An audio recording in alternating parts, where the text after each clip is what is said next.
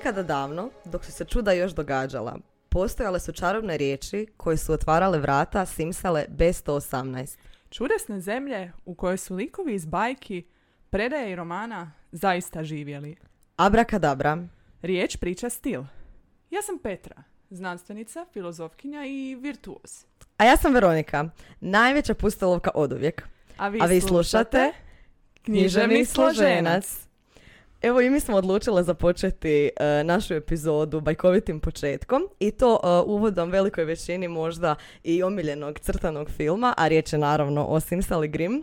Izabrali smo čarobne riječi zato što je pripovjedanje u korijenu i ljudskog identiteta, ali i zajednice koje pripadamo, odnosno kulture.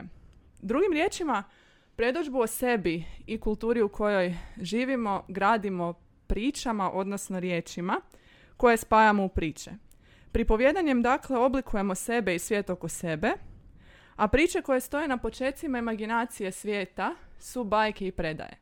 Pa kao što je priču o nama nemoguće započeti bez riječi, tako je i priču o književnosti nemoguće započeti bez bajki i predaja koje skiciraju i zrcale svijet oko nas, njegove vrijednosti i oblikuju našu predodžbu svijeta i nas samih. Odnosno, da citiram Kristijana Novaka i njegov roman Crna mati zemla, nemoguće je ispričati priču o neobičnim, dijelom i doista jezivim događajima moga djetinjstva, a ne početi s legendom. Tako je, a za početak moram spomenuti kako su bajke isprva bile namijenjene za odrasle, a ne za djecu. Za djecu su bili namijenjeni, na primjer, nekakve pjesmice ili priče o životinjama, odnosno basne, a tek se onda poslije ova koncepcija koja je danas aktualna počela primjenjivati. I sada ima ona jedna priča kada je Ivana Brlić-Mažuranić išla u posjet kraljevskoj obitelji Karađorđevića i ona je zapravo ovom odraslom dijelu obitelji poklonila priče iz davnina, a djeci je donijela Šegrta Hlapića. Pa evo vidimo i odmah da je i ona namijenila te svoje priče iz davnina zapravo za odrasle. Da, mislim, ja se ne bi žalila da mi neko dođe u goste i umjesto vina i čokolade donese dvije dobre knjige. Ono, slobodan ulaz, izvoli. Tako je. A evo još moram spomenuti da jedan od naših najvećih kritičara, a riječ je o Antonu Gustavu Matošu, on je bio taj koji je i pohvalio Šegrta Hlapića, pa tako je jedan fun fact. Wow. A bajke ne djeluju čudesno samo na one koji ih slušaju, već i na one koji ih pripovijedaju. A možemo reći da dotiču našu dušu i da smo možda baš zato svi sentimentalno vezani za njih. A to je zato što su najpoznatiji autori bajki, Braća Grimm, skupljajući svoje bajke na terenu, od raznih ljudi su ih skupljali i onda su ih poslije zapisivali i na taj način su dosta toga promijenili i izmijenili, jer te bajke koje su oni čuli bile su pune nasilja, bile su dosta okrutne i bile su pune kanibalizama, što su naravno morali onda promijeniti. Ali iako su oni te bajke čuli od drugih ljudi, od svojih kazivača, dakle ne možemo govoriti o zapisima usmenosti zato što toliko su promijenili da je zapravo riječ o autorskim tekstovima. Kad si već spomenula autorsku književnost, ja ću se nadovezati na romantizam. Dakle, Braća Grimm zastupala su romantičarsko uvjerenje o tome da se u oblicima narodnog kazivanja zapravo očituje duh naroda, ali isto tako i baština preuzeta iz drevnih mitova. Pa su tako oni, kao što si rekla, znatno preoblikovali priče, što znači da su onako na stilskoj razini u njih ubacivali elemente raznih mitologija. Osim grčke i rimske, koje nam je većini, vjerujem, barem djelomično poznata, oni su ubacivali elemente nekakve nordijske mitologije, ali i biblijskih priča, što nam govori o tome da uvijek vrijednosti zajednice se na neki način upliču u tekst.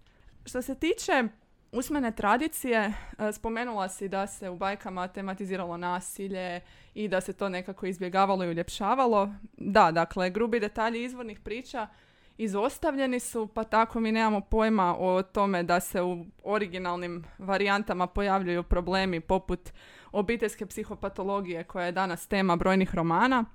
I to nas dovodi do toga da su bajke jako aktualne, pa tako suvremena psihologija i antropologija tvrde da se bajke pričaju djeci prije spavanja i zapravo predočavaju društvenu tjeskobu, znači nešto čega se društvo boji, nešto što ono potiskuje, poput recimo straha od napuštanja ili roditeljskog nasilja ili čak spolnog sazrijevanja. Jako lijepe teme za laku noć. To je baš zanimljivo i super što si spomenula ove strahove, jer bajke su upravo i prostor koji djeci treba omogućiti i pomoći im riješiti se tih strahova. Pa tako, na primjer, činjenica da je glavni junak upravo onaj koji je najmanji, koji je najslabiji, treba im pomoći i ohrabriti ih da se, dakle, maknu od predrasuda da nisu dovoljno dobri. Pa tako, na primjer, ona poznata kućica iz Ivice i Marice, kućica od slatkiša, predstavlja utjelovljenje njihovih najdubljih želja, ali i strahova.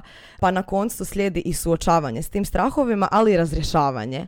Pa tako, uz bajke također još možemo povezati to da one nisu mjesto gdje će se nekoga izrugati i mjesto gdje nećemo smjestiti cinizam, ali postoji jedna moderna bajka gdje je to ruganje zapravo onako dosta eksplicitno, pa evo, možeš li nam dati primjer koja je to bajka? Primjer izrugivanja u bajkama. Čemu bi se bajka izrugivala da smije? Vjerojatno ljudskoj gluposti i naivnosti. Carevo novo ruho. Da, tako je. Dobro, sad da se ja nadovežem na ovaj nepopravljivi cinizam koji, koliko god ga pokušavamo u bajkama izbjeći, ipak se nekako ušulja. Pa je tako recimo jako zanimljivo kako se u tu idiličnu kućicu od slatkiša suptilno smjestila stara ružna kanibalka, ali i to kako su je djeca uspjela nadmudriti, zapravo gurnuti u peć prije nego što ih je uspjela pojesti. Još jedan primjer dječje snalažljivosti i samostalnosti. Da ne bi bilo da su samo djeca snalažljiva, i muškarci su spremni na štošta da dođu do onoga što žele, a to nam govori možda najočitije izvorna varijanta Trnoružice. Sad ću moja mama posebno načuliti uši, jer to je najdraža bajka. Onda se unaprijed ispričavam Veronikinoj mami kao i svima onima kojima ću uništiti djetinjstvo, ali izvorna varijanta Trnoružice je zapravo priča o tome kako se nekakva priča o silovanju usnule princeze koja je bespomoćna pretvara u romantičnu priču o princu koji postaje njezin spasitelj. Jako zanimljivo. Taj društveni kontekst. Također, dakle, kad govorimo o izvornim bajkama, to se nadovezuje na strahove i probleme u zajednici i koliko god ukazivala na neke probleme, zapravo bajka uvijek mora sretno završiti. Dakle, ona želi reći, svijet nije savršen, ali uvijek je na kraju nekakav happy end.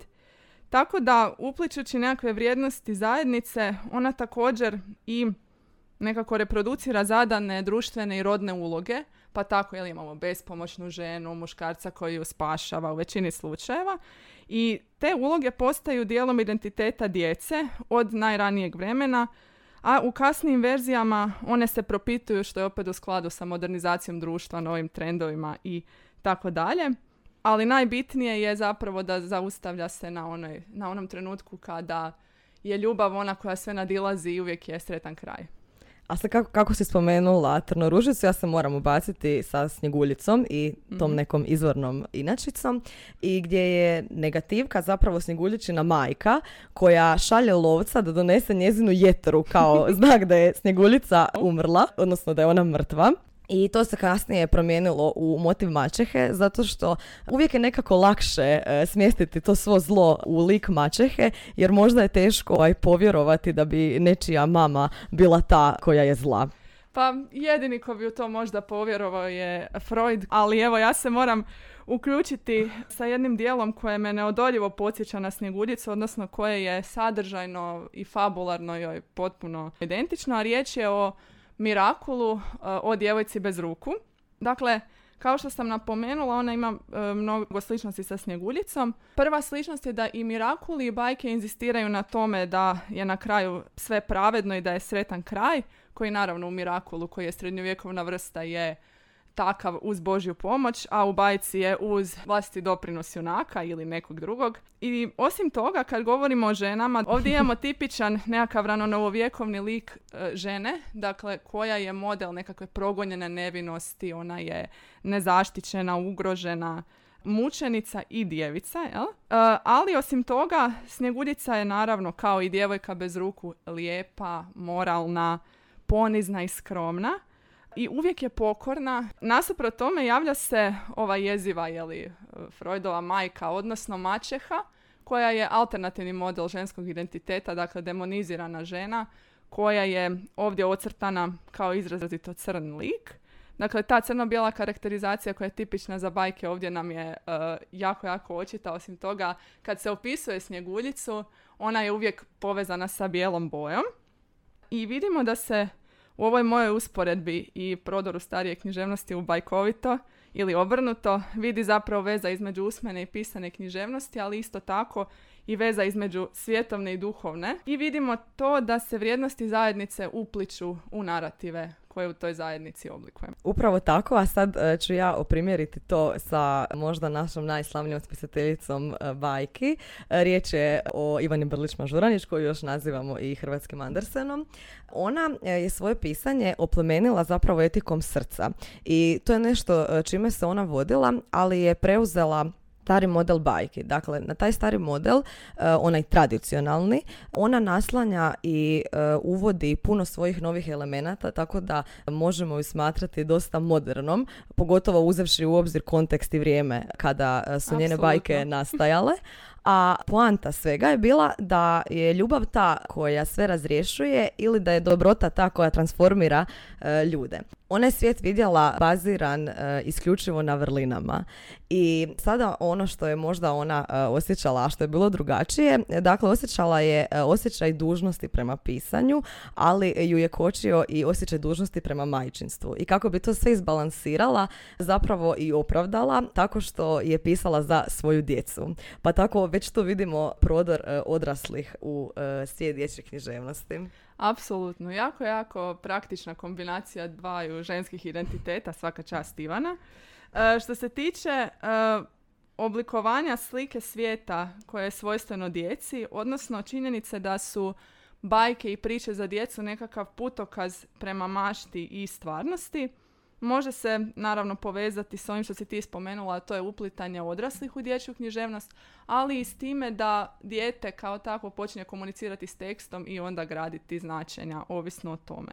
Jesi li primijetila kako mi zapravo kao odrasli čitatelji mijenjamo perspektive na priče koje smo čuli prije i kako u njima prepoznajemo posve nova značenja? Apsolutno, a mislim da to cijelo i uplitanje odraslih u književnosti i mijenjanje naše percepcije i počinje od tih najranijih dana, jer ne možemo smetnuti s uma činjenicu da su odrasli ti koji su prisutni cijelo vrijeme. Odrasli su autori dječje književnosti i oni na taj način već utječu na to što dijete čita ili sluša, naravno, u početku, ali također uz to sve odrasli su ti koji i daju, odnosno roditelji su ti koji daju djeci da čitaju određene žanrove, određene tipove, određene teme, pa su i na taj način također uključeni u njihovu percepciju, a uz to sve i mišljenje odraslih jako utječe na mišljenje djeteta, pa tako da evo kad malo narastemo, shvatimo, izgradimo neko svoje mišljenje i vidimo neke druge stvari. Apsolutno. Kao primjer tog nametanja nekakvih čitanja odraslih u bajkoviti svijet djece, ko bi rekao da princezu Jasminu možemo čitati kao feministicu i simbol nekakvog ženskog otpora i promjene u svijetu kojem upravljaju muškarci? Dakle, ona je prva princeza koja želi biti sultanija, dakle prva sultanija. Ili recimo, Belle također možemo promatrati kao simbol ženske emancipacije, dakle ženski lik koji je za razliku od ostalih djelatan i koji čita, odnosno potiče obrazovanje, čemu se naravno ostali stanovnici grada, odnosno sela iz kojeg je ona protive, poput onog slavnog Gastona. Također, jako mi je zanimljivo kako onako simptomatično za proučavatelja književnosti u Kralju lavova postepeno počinjemo uočavati intertekstualne veze sa Hamletom ili recimo Carevo novo ruho čitamo kao pretečnu nekakve simulacije i simulakruma. O tempora mores.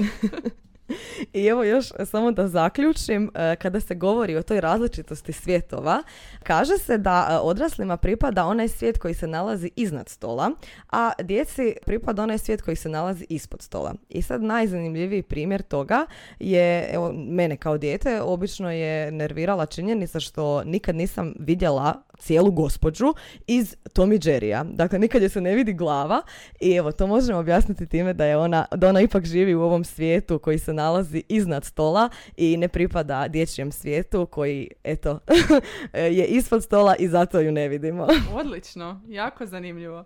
Dakle, mi smo sad zapravo govorile o umjetničkoj bajci, počevši od Ivane Brlić-Mažuranić pa nadalje i ona se mijenja osim na sadržajnoj razini i na nekakvoj formalnoj i stilskoj razini. I ono što znamo o bajkama je da je svijet bajke jednodimenzionalan. Dakle, imamo crno-bijele likove koji nisu kompleksni, kasnije se to mijenja i tako dalje. Druga stvar, ono što bi inače bilo čudesno i čudilo bi nas u svakodnevici, u bajci ne čudi ni nas kao čitatelje, ni likove, niti bilo koga tko dolazi u doticaj s tim tekstom, već se to doživljava kao samorazumljivo. Dakle, pojave i događaje koje bismo u nekom drugom kontekstu smatrali čudnima, zazornima ili strašnima, u bajkama jednostavno prihvaćamo kao, aha, dobro, to je sve normalno, skroz je normalno da sag leti, skroz je normalno da lav govori, da se svađa sa svojim bratom. To je skroz je normalno da lovac luka dođe i lijepo razreže utrobu vuku iz koje sretno izlaze Crvenkapica i njena baka, i onda na kraju tu utrobu napuni kamenjem. Divno, dakle, uopće nije jeziv.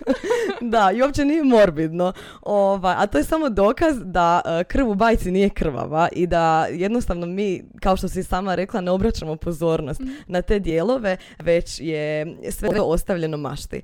I ono što je još važno za napomenuti je da u bajci nema digresija. Dakle, nema nekakvih pretjeranih opisa, a vrijeme i prostor su toliko univerzalni da oni zapravo označavaju nekakvu bezvremenskost i bezprostornost, što je zapravo jedna svevremenskost i sveprostornost. Uvijek je radnja negdje tamo daleko ili je ona negdje jednom davno, ali to ne znači da nam je ona značinski udaljena. To ne znači da je mi nećemo razumjeti. I sada prelazimo na malo jedan teorijski dio koji smo vam olakšale, a Prop je odredio 7 stalnih djelatnika u bajci. Pa Petra, koji si primjer bajke uzela da objasniš? Uzela sam Šreka kako bismo vam ove apstraktne teorijske pojmove približile. Vjerujem da je većina vas barem čula, ako ne i gledala Šreka, sve nastavke ili barem dio njih. U toj priči Šreka možemo promatrati kao glavnog junaka. Dakle, on je onaj koji ulazi u pustolovinu, koji nešto čini, dakle on je djelatan lik. Zanimljivo sa ove književne strane je da je on zapravo nekakva dekonstrukcija viteza i princa iz bajki. Dakle, on spašava djevu u nevolji, iako je oger, jel? I također se na kraju njome i oženi. Dakle, on je na van onako jak, nekako strašan i zapravo samouvjeren, je li, on plaši druge, drugi ga se boje i slično. A iznutra je on dosta onako nesiguran i zapravo dobar i sve što čini, čini zbog ljubavi, bilo prema Fioni, bilo prema svojim prijateljima. Tako da je to univerzalan primjer kako bajka stavlja, jel, ljubav u središte, ona sve pobjeđuje. Ali i primjer je toga da je naglasak uvijek na unutarnjoj, a ne na vanjskoj ljepoti. Hvala Bogu, jeli Šrek se nije baš ubio od ljepote na van, ali ako pogledate unutra možda je prepoznate. S druge strane imamo protivnika, dakle netko tko se pojavlja kao protivnik glavnog junaka. U ovom slučaju, ako gledamo prvi nastavak, to je Prince Charmer. Dakle, on je opet dekonstrukcija princa na drugačiji način. Dakle, on je jedan razmaženi mamin sin kojeg možemo čitati ovako klasno i rodno kao stereotip. On je protivnik našeg junaka. A kako bi se naš junak lakše nosio sa svim pustolovinama na koje nailazi i preprekama na putu do njih, pomaže mu vjerni pratitelj, a to je dakle svima nam poznato Magare, koji osim što je izvor komike je ujedno i lik najboljih prijatelja i on je važan osim kao pomagač glavnog junaka i kao netko komu omogućuje samospoznaju, dakle komu omogućuje da shvati tko je on sam i naravno je li kao nekakav završni kolačić u cijelom tom putu imamo lik koji tražimo, dakle traženi lik, to nam je Fiona i ona zaokružuje sa druge strane ovaj oblik romantične ljubavi nasuprot prijateljskoj. Nadovezat ćemo se na Šreka istaknuši još jedan element koji je važan u bajkama, a to je prisutnost boja. Pa evo sad ću ja reći nekakve elemente boja, pa ćeš ti probati pogoditi o kojim bojama je riječ. Opet se igramo. Da, ali ovaj put je malo lakše. Dakle, boja koja predstavlja osjećaj topline i zaštićenosti, ali može biti i element vatre. Crvena. Tako je. I još uz tu boju navodi se primjer korištenja crvenih marama u kojima djeca pronalaze nekakvu ugodu. I to naravno da vjerojatno nam svima odmah pada na pamet Crvenkapica. A sad evo u duhu Šreka boja koja označava prirodu i djeluje opuštajuće. Zelena. Tako je, i primarna njegova boja, naravno. Absolutno. A još jedna boja koju možemo povezati s njim i a koja predstavlja element zemlje jest smeđa boja, dakle onaj njegov prsluk je smeđe boje. Nemoj zaboraviti da se on valja u blatu. Također, i to isto, da. A sad iduća boja, moja, da pomognem ti, moja najdraža boja, koja označava radost i želju za razgovorom. Narančasta. I s obzirom na to da je to tvoja najdraža boja, znakovito mi je da je i tvoja najdraža životinja upravo povezana s tom bojom u Shreku. Dakle, od svih likova narančasta je baš mačka. Tako da, evo... Da, a i evo još jedna boja koja označava čistoću, već si ju spomenula zapravo, označava čistoću, dvorac i proljeće, a riječ je o? Čistoća. Bijela. Naravno, naravno. I evo još ću samo za kraj istaknuti jednu uputu o crnoj boji. Dakle, kaže se da crnu boju treba izbjegavati, ali ako ju već moramo koristiti, bilo bi dobro da se ona koristi s nekakvim drugim brojama kako bi se oživjela. Apsolutno. Sad mi pada na pamet primjer Maleficent, da, odnosno zlurade koja je crna, ali joj je dodano ljubičasta, onako ljubičasto i malo zelenog, da ne bude baš potpuno crna, da naznačimo da je slojevita. Sad smo se pomakle zapravo ovim bojama prema animaciji, prema svijetu filma, ali evo, vratimo se malo bajkama. Dakle, bajke su samostalni umjetnički svjetovi. One oblikuju nekakav svoj svemir koji je neovisan o bilo čemu drugom, dakle svemir u kojem lete tepisi, pričaju svinje i slično. S druge strane, predaje su uvijek usko vezane uz kulturu i svakodnevicu, dakle u zajednicu u kojoj nastaju. Dok nas u bajkama čudesno nimalo ne čudi i pojavljuje se na istoj razini s realnim, međusobno se nadopunjujući i preskačući tako granice stvarnog i nestvarnog svijeta, u predajama je temeljna svrha zapravo unijeti strah. Predaje nas plaše, dok bajke stvaraju taj nekakav sklad i idiličan prostor. Dakle, ona oblikuje taj idealan svijet iz mašte, a predaja stvara svijet kaosa. Možda je baš zato toliko zanimljiva. Osim toga, da sad malo idemo ovako u teoriju književnosti, dok bajka ispunjava ovu zabavnu funkciju književnosti, ovu dolče dio, jel? Predaja se više bavi znanjem. Dakle, ona je poučna, ona je zapravo izvor nekakvih spoznaja u zajednici, objašnjava nam nešto u što se u toj zajednici vjeruje ili nešto što je neobjašnjivo. Dakle, ona je nekakav izvor iz kojeg nam pripovjedač iz kolektiva, dakle, nudi informacije. Ona, dakle, u sebe upliče sadašnjost, ali i nekakve neobične pojave, odnosno njoj je cilj kreirati svijet o kojem pripovjeda. Pa tako, primjerice, u etiološkim predajama riječima kreiramo prostor. Sad me to podsjetilo na primjer priče o Crnoj kraljici, dakle, koja, koliko se sjećam, objašnjava postanak Plitvičkih jezera. I ja se sjećam kad sam bila mala i kad sam tu priču čula, meni ona bila onako jako zanimljiva, misteriozna, ali istovremeno i pomalo zastrašujuća. I rekla bi da je to možda laička definicija predaje, da sve ovo pojednostavimo. Apsolutno. Dakle, jer je to žanr koji istovremeno objašnjava pojave u svijetu oko nas, ali i oblikuje taj svijet na način da bude pomalo jeziv. Toliko o predajama. E sad, da se vratimo na bajku. Bajka je, rekla sam već, većini nas prva asocijacija kad govorimo o književnosti kao djeca, i ona stvara taj nekakav mir, spokoj, sklad i tako dalje, koji onda uzdrma predaja koja unosi kaos i lom. Tako da, da. Sjećaš li se ti možda neke bajke ili predaje koja ti obilježila djetinjstvo? Pa meni je oduvijek bilo zanimljivo slušati predaje, pogotovo ove etiološke koje si ti spomenula, pogotovo te koje su se ticale nekako mog mjesta i mog kraja, da sam sad ja mogla povezati aha, to je zato dobilo ime ili slično, ali ipak moram se prikloniti timu bajki. One su te koje su mi obilježile djetinjstvo i sad moram podijeliti jednu priču s tobom, a i našim slušateljima, a to je bio trenutak kad sam ja bila na čuvanju kod svojih sestrični i pričale smo o bajkama i one su mene pitale koja mi je najdraža bajka i ja sam odgovorila Mala sirena i one su bile kao da, super, ali jesi ti pročitala pravu verziju te bajke? Ja sam bila kao, a koja je neprava verzija te bajke? I tako one su mene uputile što da ja to pročitam. Ja sam to naravno pročitala i ja sam to preplakala. Dakle, mene je strašno pogodilo to što se u toj pravoj verziji Mala sirena pretvara u morsku pjenu, a nije se udala onako sretno kako je bilo prikazano u Disneyevskoj bajci. Dakle, evo, kao što sam već rekla, stvarno to me baš bilo pogodilo, jer tad sam shvatila da nemaju sve bajke sretan završetak, početak i počela sam razmišljati o tome. Istina, nije me pogodilo kao što me pogodila smrt Bambijeve majke, ali stvarno to je bio jedan trenutak koji mi je baš obilježio djetinjstvo. I evo, ja ću vam sada pročitati jednu od zadnjih rečenica iz te prave Andersenove verzije bajke, a ona kaže ovako.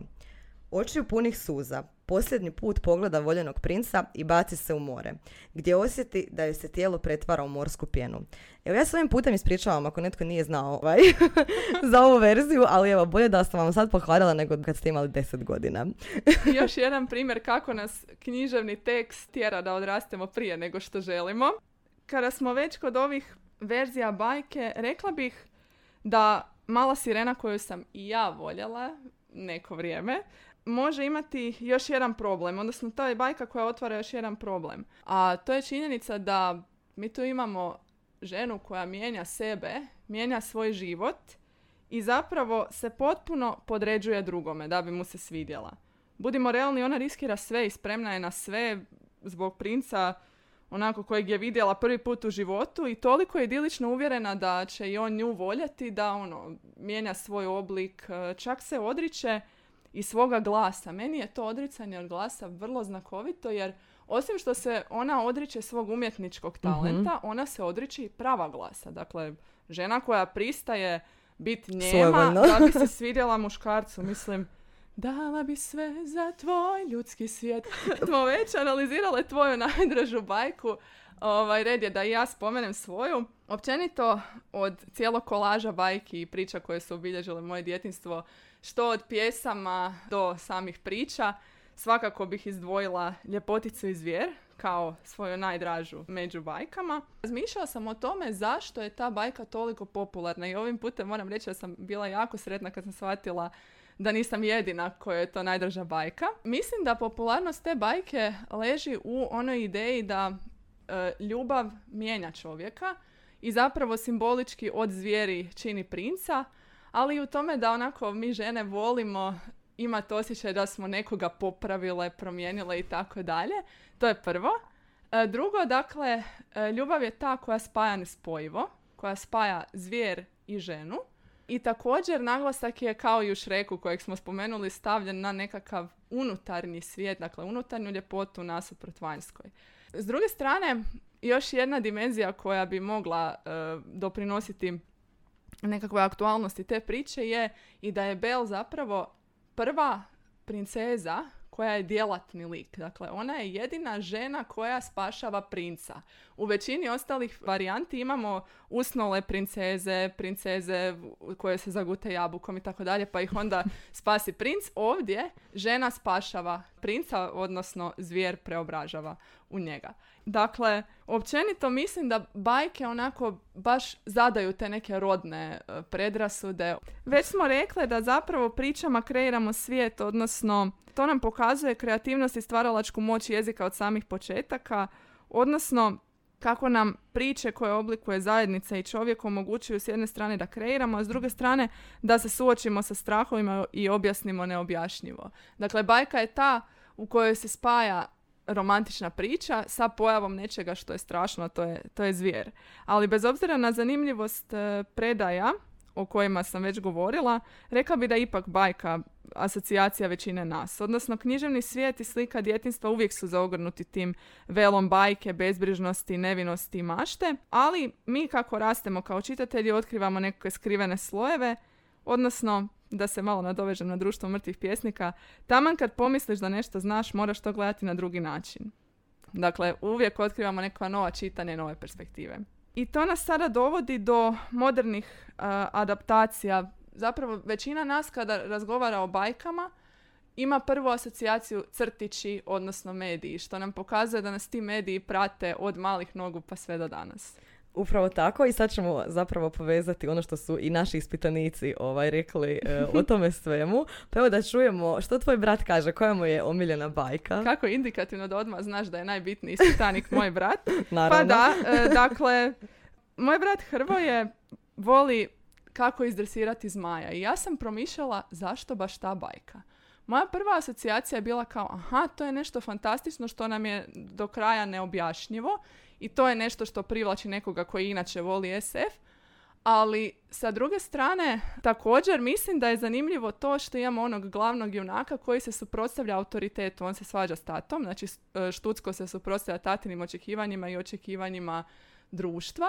Ali isto tako, razlog zbog kojeg Hrvoje voli Kako izdresirati zmaja je po mom mišljenju najviše taj što je to moguće povezati sa životinjama. Mislim, to je jedina osoba koja više plače kad umre pas nego čovjek. Tako da, logično mi je da tu animalističku crtu istaknemo kao njegov motiv za izbor bajke. Evo, ja se moram nadovezati sa animalističkom crtom jer je moj brat odgovorio da je njemu najdraža bajka u djetinjstvu bio Mačak u čizmama. Mm-hmm. I ja sam normalno kad sam ga pitala zašto baš mačak, i on je bio rekao, joj, meni je bilo baš super što je on tako stalno u tim čizmama, te čizme su mu baš ono bile pojam. Modni ali, da.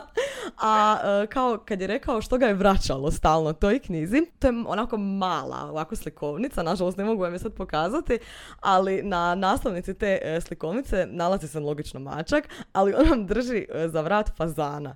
I on je rekao da je njemu taj fazan bio toliko strašan, ali na nekakav način da se stalno vraćao toj bajci. E pa da, to nam je još jedan simptom da ono što nas plaši je zapravo istovremeno i ono što nas može privlačiti. Da. Tako da, jako, jako zanimljiv izbor. Druga skupina mojih ispitanika, odnosno ispitanica, bile su moje prijateljice koje možemo ugrubo podijeliti u dva tima. Jedan je tim Pepeljuga, a drugi je tim Vrlo zapetljena priča, odnosno Zlatokosa. Članice tima Pepeljuga kažu da Pepeljuga predstavlja požrtvovnu osobu koja pomaže drugima, koja je plemenita i vjeruje u dobrotu u ljudima i koja, iako se ta njezina dobrota zlorabi i iskorištava, ustraje u tome. Dakle, ona ostaje dobra i na kraju je zato nagrađena. Iako je za mene Pepeljuga hodajući stereotip patrijarhalnih vrijednosti. Ja se sad prosto moram ubaciti. Nema princa, ali to me sad tako podsjetilo na kad smo čitali Zlatarovo zlato i na onaj motiv Anđela u kući. Pa gdje imamo lik i Dore koja je zapravo iznimno pasivan lik. Pa eto, to me samo podsjetilo na nju. Da bismo nju mogli ilustrirati onom nesvjesticom. To je osoba koja se onesvijesti pred svakim životnim problemom. Ali evo da malo obranimo takve pasivne junakinje. Ipak zapravo treba imati određenu dozu hrabrosti, odnosno biti hrabar na način na koji većina nas ne razumijemo, a to je hrabrost da budemo dobri u svijetu u kakvom živimo i vjerujemo u bolje sutra. Odnosno, Pepeljuga bi u tom smislu utjelovljavala nekakve osobine koje su zaboravljene i za koje onda ona nagrađena. Odnosno, da parafraziram jednu profesoricu, književnost je ta koja svemu daje smisao. Još jedan primjer, dakle drugi tim, je Vrlo zapetljana priča, odnosno moderna varijanta Zlatokose, u čijem je središtu želja za slobodom i zapravo samospoznajom. Jer ona je cijelo vrijeme zatvorena u toj kuli i ona želi izaći i vidjeti svijet. Vidjeti ona svoja famozna svjetla. Lampione. Da, a u ulozi princa iz bajke pojavljuje se siročiji kriminalac koji postaje bolja osoba pored nje. Odnosno, ona je dakle neiskusna i izolirana. I njezin dodir sa svijetom omogućava muškarac. Dakle, muškarac je taj koji simbolizira društvo, izvanski svijet, a ona je biće doma, odnosno u ovom slučaju biće tamnice u kojoj je zatvorena. Dakle, kao što on njoj simbolizira suočavanje sa vanjskim izazovima svijeta i otvaranje njene perspektive, tako i ona njemu omogućava nekakav alternativni identitet, odnosno brak i dom. I to nas zapravo vraća na to da koliko god je ovo moderna adaptacija bajke, zapravo nas upućuje na tradicionalnu postavku prema kojoj je muškarac materijalno i društveno biće, a žena je uvijek, dakle, biće doma i biće obitelji. Odnosno, ona mijenja njegov nekakav mentalni sklop u kojem je njegov životni san da on preplanuo i sam leži na hrpetinama love i onda ipak odlučuje zapravo ženiti princezu, tako da ležat će on na hrpetinama love i ovako i onako, samo je ovako poetičnije. Evo, ja se moram složiti sa tvojim prijateljicama, to je definitivno moj najdraži animirani film. I sad jedan fun fact da se malo postarim, Zlatokos, odnosno Vrlo zapetljena priča, izašla je prije 12 godina. Wow. Da. Stare smo, okay. Da. A ono što je meni možda najzanimljiviji trenutak te cijele priče je njihovo upoznavanje. Kad ona njemu onako sva ljuta kaže, nešto te je dovelo meni, fline, pakine, sudba ili kob? Konj. Zato ja odlučih da ti vjerujem. Katastrofalna greška. Da. I osim lika Pascala, dakle, jako mi je zanimljiva ta priča i nekako baš sam sentimentalno vezana za nju. Je, apsolutno. Rekla bi da je to nekakva varijanta Bitange i princeze, odnosno Ljepotice i zvijeri, tako da evo, i meni se jako, jako sviđa. A koji je tebi omiljeni crtani film, odnosno animirani? Animirani film? Frozen. Definitivno. Dakle, ono što mene je u početku fasciniralo kod Frozena je to što izlazi iz uobičajenih bajkovitih okvira na više načina. Dakle, u Frozenu se pojavljuje princeza koja ima nekakve čarobne moći koje su potencijalno opasne, ali su istovremeno i fascinantno čarobne. Dakle, to nam je zapravo signal kako društvo reagira na ono što ne može kontrolirati. Dakle, ono što ne može razumjeti i kontrolirati društvo zatvara, odnosno imenuje ludim. Zato Elza odrasta izolirano od svoje sestre, izolirano od svoje obitelji, jer svijet u kojem ona živi ne zna objasniti izvor njenih moći i ne može ih kontrolirati. Dakle, to je primjer kako zapravo kombiniram u njoj nekakav strah, dakle strah zajednice od nje, ali i njezin strah od sebe i tu želju za samokontrolom. Tako da to je onako način kako da suptilno ubacimo Foucaulta u interpretaciju bajke. Osim toga, dakle, njezina sloboda, koja je nasuprot ovim društvenim mehanizmima kontrole, istovremeno je, kao što sam rekla, i opasnost, ali i stvaranje. U trenutku kad ona odlazi, dakle, ona zapravo stvara vlastito kraljevstvo pjevajući puštam sve i tako dalje i tako dalje. Dakle, ona pušta sve ono što je zatomljavalo o sebi, odnosno što su je primorali da zatomi. I još jedna stvar koja izlazi iz okvira uobičajene bajke. U uobičajenoj verziji, dakle, princ je taj čija ljubav spašava princezu. U ovom slučaju pokazuje se da je sestrinska ljubav štića od te romantične ljubavi.